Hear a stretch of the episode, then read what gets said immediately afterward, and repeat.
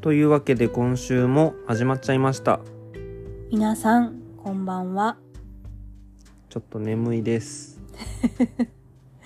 理由は後でお話ししますはい。えーっと、今日は、えー1月15日。はいえーっと、小正月ですかね。ああほんまやなうん。ちょうど1月の半分がうん過ぎたということでございますが、はい皆さんいかがお過ごしでしょういかがかお過。ごしでしょうまかあ、世間的にはね、一応、あの、我々はセンター試験と呼んでいた共通一次テストがうん今日時のかな、う行わんれてたみたいで、い昨日の試験問題があの新聞載ってたんでちらっと見たんですけどようこんなんとくなって思いました 今日こんなん解いてたなって思ったなぶっちゃけあこれ英語読むのしんどいなと思って、 うん全然ようこんなん解いてたなと思うはもうねあの10年前ですけどはいはい、まあその気になればやれんのかなとと思思ういんですたいけどその気になるのがめんどくさいよねあれうんいやー私その気になっても多分ちょっともう生物ぐらいやと思ういやさっき日本史のやつはほんまに結構わからんかっわた分からんへんかっ多た分英語はやる気出しはまあなんとかなるんやろうけど、うんあの日本史普通に自分が満点近い点数取ったはずなのに覚えてないっす覚えてない覚えてないっすそっかそうやんな多分、うんあれよねほらあの私らさちょうどゆとり世代ど真ん中うんうん、うん、やんかはいで教科書その後改訂されてるから若干こう何難しくなってると思うんようん難易度上がってるっていうか、改定で言ったらもうあの僕らの学習指導要領から2回変わってるからうね、んうんそうそうそうそう、こうねちょっとゆとりにしすぎたなって言って難しく難しくなってるはずなんで、うんまあ、私らが習ってた頃よりは難しい問題を今の高校生のみんなは頑張って解いているということで、はいはい、皆さんどうか無事に2日間乗り越えられたとと思いますけれど こものこのラジオ別に受験生聞いてないと思うそうやな 高校生聞いてる人おらんやろうなあの聞いてくださってる方は多分同世代ぐらいの方そうやねかな、はい、うんはい。ということで、えーっと、今日の、今日のというか、今週の、えーまあ気になっちゃった話題ですね、うん。についてのお話なんですが、はい。えっと、一応ね、あの、日本での、あの、新型コロナウイルスの感染が確認、初めて確認されたうん。時から、ちょうど3年が経過したそうで今みたいですね1月15。はい。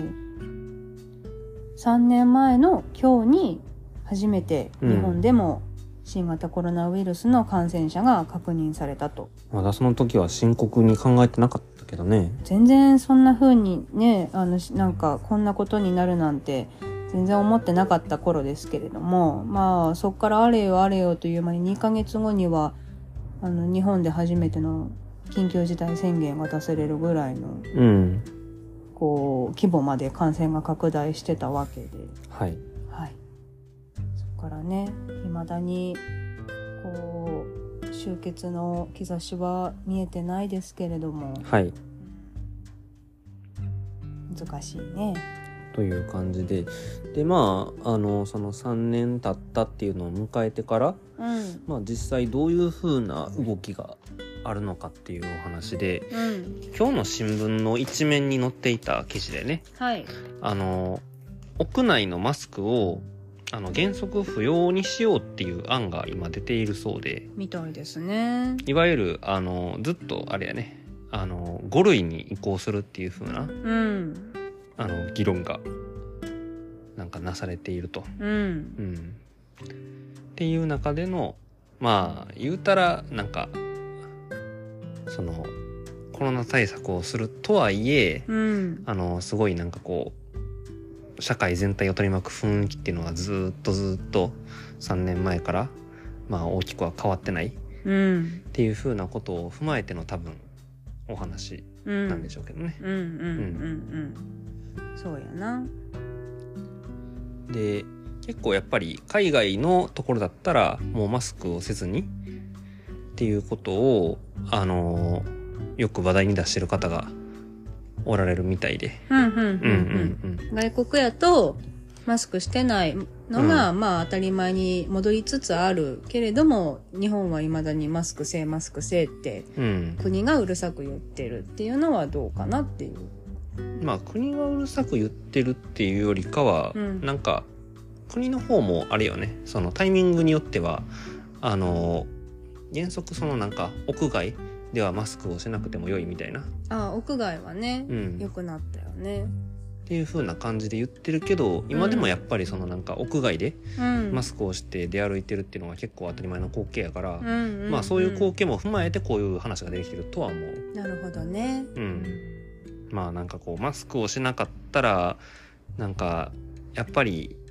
えしてへんのみたいな感じで見るうんって。いう風なまあ社会の雰囲気みたいなのがうん。蔓延してるのかなっていうなるほど。感じのお話なんかなと思いますそねこ。に関してちょっと疑問視してる人が声を上げてるっていう感じっていう感じなのかなどうなんやろう。まあ特になんかやっぱ感じるのって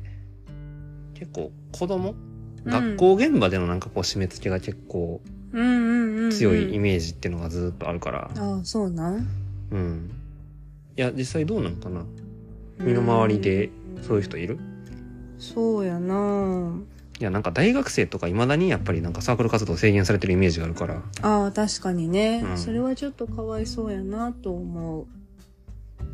まあただマスクに関しては、うん私個人としてはうん。屋外はねまあまあまあまあまあまだその屋内よりかはリスク低いからうん。外すのはまあまあと思うんやけど、うん。屋内に関しては、もうしばらくマスクしといてもいいんじゃないのっていうふうには思ったりもしてる。うん。う。うんん。なんかこう多分、その、なんて言ったらいいの、どういうメカニズムでうん。病気が人から人にうつるのかっていうのが、最近ようやっとこうみんながなんとなく分かってくるようになったわけやんか。うん。うん。で、えっ、と、うん、そやな、どういう、どういう時にマスクをした方がよくって、どういう場合は外しても大丈夫かなっていう判断が、うん。まあ、分かっ、こう、移り方が分かってきたとはいえ、なかなか個人個人にその判断を任せるっていうのは難しいんじゃないかなって個人的には思ってて。うん。うん。っていう意味で、こう、あの、一医療従事者としては、はい。あの、できるだけ安牌を取ってほしいなっていう思いがあるので、うんなるほど。うん、うんうん特に、まあ、さっきタスくんが言ったみたいな学校現場とか、大学生のサークル活動とか、うん。どうしても、こう、至近距離で人と人とが会話とかして、飛沫が飛びやすい環境になりがちな場所やと思うよね、教育現場とかって、うん基本的に。うん。そういうところって、で、特に若い人とかは症状が軽かったり無症状やけど感染してるっていう場合もあるから、うん。知らない間に、こう、病気が行ったり来たりうん。してしまってるんじゃないかなってちょっと思うので、そういう意味でも私はまだ屋内のマスクはした方がいいんじゃないのかなとは思ってます。まあ、なんか、その、屋内でマスクをするのを、うん。あのーした方がいいんじゃないかなっていうのなんか結構やっぱりこの手のアナウンスってその解釈がなんか人によって結局変わったりするからうんうんうん、そうよね。そうなんかあのー屋内屋外みたいな感じで分けたところでうん。なんかマスク外せるらしいでって言ってもマスクいやせなあかんやろっていう人も残るやろうしうん、そう思う。多分多分なんかこう社会全体の雰囲気的にはうん。あのもう極端やと思うねんな、うんうんうんほんまになんか外すってなったらみんな多分バーって外してうん。で一気に開放的になるしう、ん。そうじゃない時はなんかみんな割とあのマスクせなあかんなみたいな感じの意識がまあ、うんずっとずっと来てるこの状況やけど、うんうんうんうん、そうやね。なんかまあその空気感を3年間も続けてしまったからっていうのがやっぱり大きいんじゃないかなとは勝手に思ってるのマスク外す外さん問題が、いやさすがそんなににさすがになんやろ症状が出てたらさ絶対するやんとは限らへんやんとでは限らへんねんうん、っていうのがまあ、うんだからでもそれって多分コロナ以前の社会そのまあインフルエンザとかが普通に世の中にある状態での、うんうんうん状態とまあ似たようなもんというか、うんうんうんうんううんそうだからそこそこなのよね、うんあの正直イン若い人にとっては、うんインフルエンザと同じぐらいのうん重症化率というか、うんあの病気のしんどさ的にもねう、んなりつつあるから余計そのマスクいらんのちゃうみたいな話も出てきてるんやと思うんやけど、うん実際その病気にかかった時に、うんまあ、えっ、と、インフルエンザぐらいで済む人もいる。もっと軽い人もいる。うんっていうのが増えてきたっていうのは事実やと思うんやけど、その一方で、救急車レベルだったり入院レベルになったりする人っていうのも、やっぱり一定数まだいるわけうんうで、んで、それは明らかにインフルエンザとかよりは割合が多いのよね。現状として。って思うと、その、まあ正直多分私らはかかってしまっても、ああ、かかってしまったな、で済む話やと思うんやけど、うんその、それだけでは済まない人がいるんやなっていう認識が、こうやっぱり人によっては薄かったり、うん強かったりするから、なんかそういう意味でも、まあその5類に下げる下げへん問題もそうなんやけど、うん医療現場とかではまだまだ今特に第は今第8波の最中やけどさうんうん医療現場7波以上に今やばいのよね、うんううんんやばかったりするからそういう意味でもその認識というか危機感というかうんが世間とその現場を知ってる人間とでだいぶギャップがあるなっていうふうに思ってて。うんそれもあって余計に5類に下げるとかマスクを外すっていうことに関してはどうしても私はなんかどっちかっていうと慎重的な慎重な考え方になってしまうう。んまあそうね、うんでもなんかまあ医療とちょっと関係ない話になっちゃうけど、うん、その現場を知らなかったら事の深刻さを知らないっていうケースっていうのはなんかたくさんうん、あるやんかうんうん、そあるのある。なんか世界各地の紛争の現場のことをうん、その例えばウクライナの問題に限らずアフリカではこういう紛争がずっと起きていてみたいうん、うん、なうん、うん、とか知らんだけで実はとんでもないことになってるとかうん、うん、うん、実。は水資源の不足うはん、にあの世界的に見たらすごく深刻で実は水って本当に足りなくなってるんだよとかうん、なんか、そういう、なんていうのかな。あの、一般人とその関連のうん、お仕事とか、まあ関係の人とかと、全く危機感でか違うっうん、ていう問題の、なんか範疇として捉えたら、どうなのかなという気もうん、していて、うん、うん、うん、なんていうか、社会全体で超えちゃいけないラインさえ越えなければという気は、やっぱりするうん。から。ああ、なるほどね。うんん。そのそれ超えちゃいけないラインをどこにするかってことよね。まあそうそうそうそうう。んうんうんうんうんそうよね難しいのよね、まあだからそのコロナによっていろんなことが制限されていることでの歪みがやっぱり大きいわけやから、うん、そっちの方が大きくなってきまてあしまってるってこまあとやそな、の歪みはもうだいだいぶだいぶ良くなったのかなとは思うけどね。うんいろんなイベンントことも解禁されるようになってきてるし、やっぱうんり。うんうんあとはまだなその辺を被ってるとしたらさっきタスくんが言ったみたいに学校の子供たちのあの給食の食べ方とかそうね。うそんそれこそさっき言ってたあの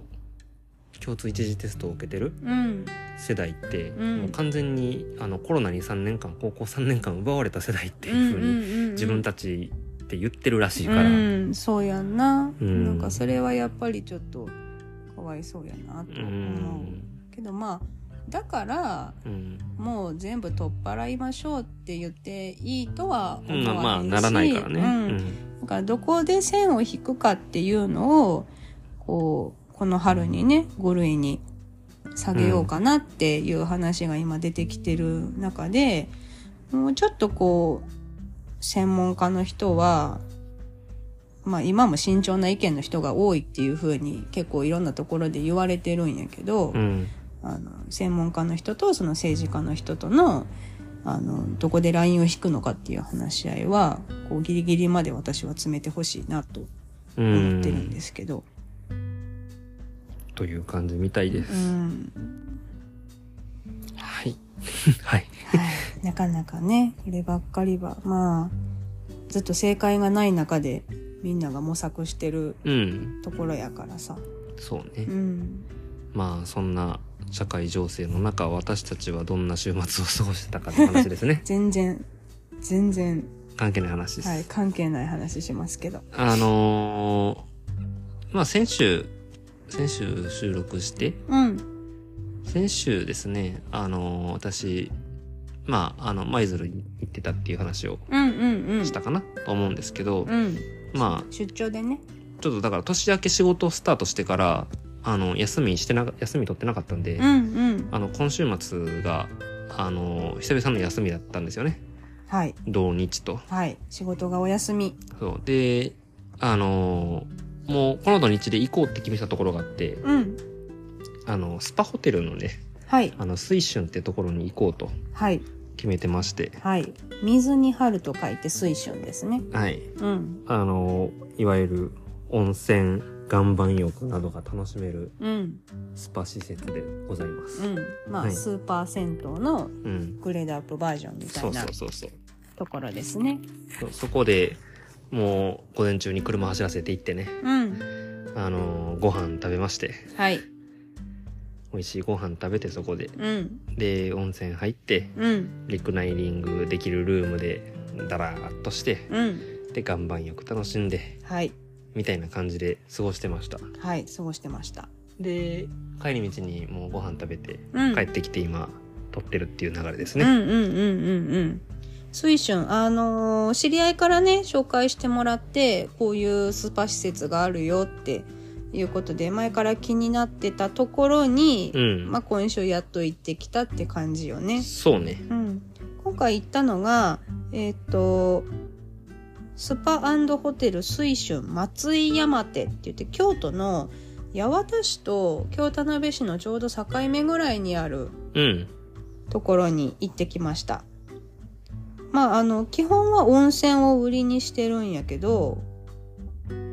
こう、えっ、とね、炭酸のお風呂とか、うんサウナとか、うんあと、えっ、とね、岩盤浴。うんがすごく充実してるあの力を入れてる施設らしくって大阪京都滋賀兵庫熊本に全部で8店舗8店舗ね展開してるらしいけどホテルがついてんのは今回行ったところのやつだけやねそうそうそうその松井山手の店舗にのみ、うんあの宿泊施設も併設されてて、うんうん泊まれる、うんうん、っていう風になってる確かにまあ中はホテルみたいな感じやったなそうねうんうんでねなんかあのーいわゆる1階ロビーうんうんのところにえっとね大きなピアノが設置されててグランドピアノねそうそこであのーえっとねフルートとバイオリンの方もうん。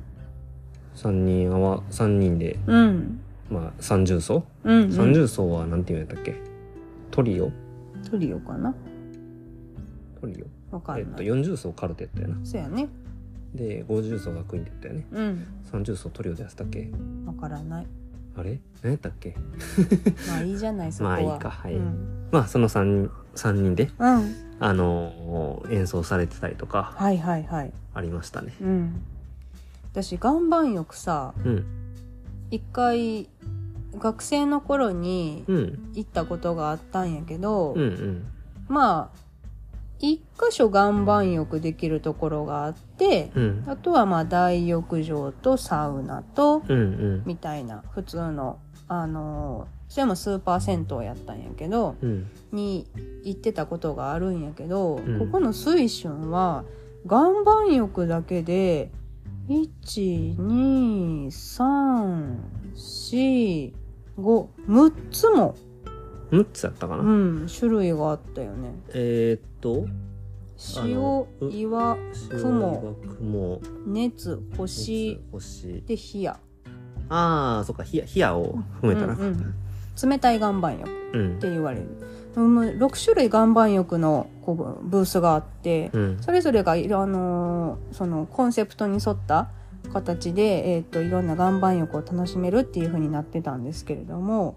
あれはねすごく良かった。よかったね、うんでリラクゼーションなんかこうリラックスルームもあってうんで漫画が所狭しと並べてあって、うんうんごろ寝しながら漫画も読めるみたういんな。うんですぐそばにばあのドリンクバーカウンターがあるから水も飲めるしでジュースとかあのアイスとかも食べれるしみたいな、あれすごい良かっ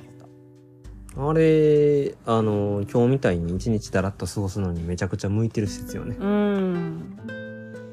あのロウリュが良かったなロウリュねあのーその岩盤浴の一番熱い岩盤浴うんのところでえっとまあ時間決まってて、うんそのロウリュのあの担当スタッフの方がうん4人ぐらい入ってきはって4人ぐらい入ってきあってうん、でこうあの手拍子でうん、盛り上げながそのそのスタッらフを盛り上げながらロウリュを楽しむという、はいありましたそんなね感じでやってましたなんかあれも他の施設ではあんまり見いひんなんかこうイベントっぽい感じでうんうん楽しかったね、そうねもうちょっとあれなんやけどなこうぎなんか事務的というか、うん今からロウリュを始めます水をかけます熱波を当てますみたいなでさーっと終わる感じが「はい皆さん手拍子してはいはいはいはいはい」みたいなうん感じで楽しくおか楽しくおかしくそうねうんであの温泉の方にもあの遠赤外線サウナがあって、うんそっちはねあのいわゆるオートロウリュ、自動でうん、自動であの水蒸気発生させてうんロウリュするってやつなんやけど、うんうあんのそれがあの毎時間うんえーっとだから例えば1時ちょうどとか2時ちょうどとか3時ちょうどっていうタイミングでうん1時間おきにその自動ロウリュが起きるんやけど、うんうんうんそのあのサウナの部屋にテレビが設置しちゃって、うんずっとテレビの普通に番組が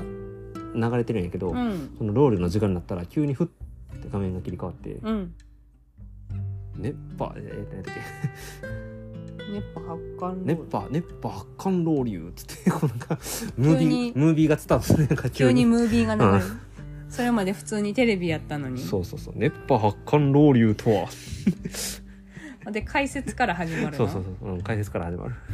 ロウリュとはどういうものでみたいな今から熱波をお届けいたしますなんなんそのドスの聞いた声は なんかすげえあのーなんか熱い BGM とともに熱い BGM そうそうでなんかあのさっき YouTube でそれ上がってないかなと思って、うん調べたら、うんあのーその BGM と映像は差し替えられてたんやけど、うんその BGM が公式が上げててほその松井やめての、うんあのうチャンネルがね水晶のチャンネルがね、うんうんうん、でその概要欄に、うんうんそのこの BGM を聞いたらあのすげえやる気が出るからぜひ上げてほしいって希望されたお客様がおられたので 上げましたみたいな感じのことが書いてて っていうぐらい熱い BGM なのよ熱いのね熱いすご BGM くこうあの自分の気持ちを上げてくれそうる上げ BGM 上がる BGM 上がる BGM ね、まあゆまあ、よく言えばそういうことねわちょっと悪く言うたら暑苦しいってことで合ってうる、ん熱波発汗ロウなリんか ュ聞いてるだけで若干暑苦しいんだ けどまあまあまああのろう、ね、しっかり汗を流すはい、タイミングで流れるはい、あの BGM なんでね、はい、いやー今日はすげえいい感じに整いましたよ、うんタスくんまずお風呂のサウナで整ってうん、でその後岩盤浴で岩盤浴もあのほら服着て男女兼用でみんなで入るから、うん、滝のような汗をかいてたな滝のような汗かいたよ、ねえどこ毎回毎回さうんこうタラタラタラタラ流れていくんいってるからさ隣で汗を、うんんすごい大丈夫ってちょっと私心配になるレベルで いや、だあの、通常運転です。通常運転なんですね、はい。はい汗っかきさんですから。はい、汗っかきさんです。はい。でも、あの、良かった。すごいなんかあれやね、あの岩盤浴のところが男女共用やから、んあのカップルさんが多かったイメージすごく。多いね。うん。なんか、ああいうお風呂カフェとか、うん。なんかその男女兼用で入れるブースがあるようなところってう、ん。カップル多いらしうん。い。なんか聞いた話によると。なんか普段はやっぱり男女分かれてる、うん。そのスーパー銭湯とかに行くことが多いからなんかこう見てて結構新鮮なそうやね。光景だったというか。うんうんうん。あとあの、なんかすごく感じたのが、うん。多分ああいうこう、何今時な雰囲気のうん。スパやったからなんやと思うんやけど、うん普段私たちが行ってる地元の銭湯とか、うん。すぐ近くのスーパー銭湯に比べると全体的な年齢層が若いなって思ったあ、若かった。うんめっちゃ若かった。よぼよぼよぼよぼって感じの歩き方してるおじいちゃんおばあちゃんがものすごく少なかったうん、まあ結構男性側はそこそこいたんやけど。あそうなんやそこそこいたけどでもあの年齢層はうん若,、若めやなと思うんうっんた、ううんんおばあちゃんがねいないのよおばあちゃんは確かに見えへんかった全然見なかったじいちゃんおっちゃんは結構いたああそうなんあでやもでもじいちゃんも少なかったかなうんなんかおっちゃんが多かったかなうんあおばちゃんは多かったうんだあからの女性の方もねでも元気なうんマダムが多かった、元気なマダムねそう元気なマダムがすごく多かった、うん絶対私より体力あるやろなみたいな はつらつとした雰囲気のはいはい方が奥方たちがす奥ごく奥方奥方すごく多い印象でした、はいやっぱあれやね全然違うねまただらっとしたい時には行こうと思いまうす、ん1日ね入れちゃうので今回もあの67時間ぐらい滞在してたっぽいんですけど、うん全然そんな風には感じなかったというか終わってみればあっという間ででも体はすごく整ったので、うんであの他にもね店舗があるからうんピエリ森山の中にもあるらしいまあでもわざわざそっちに行くよりかはも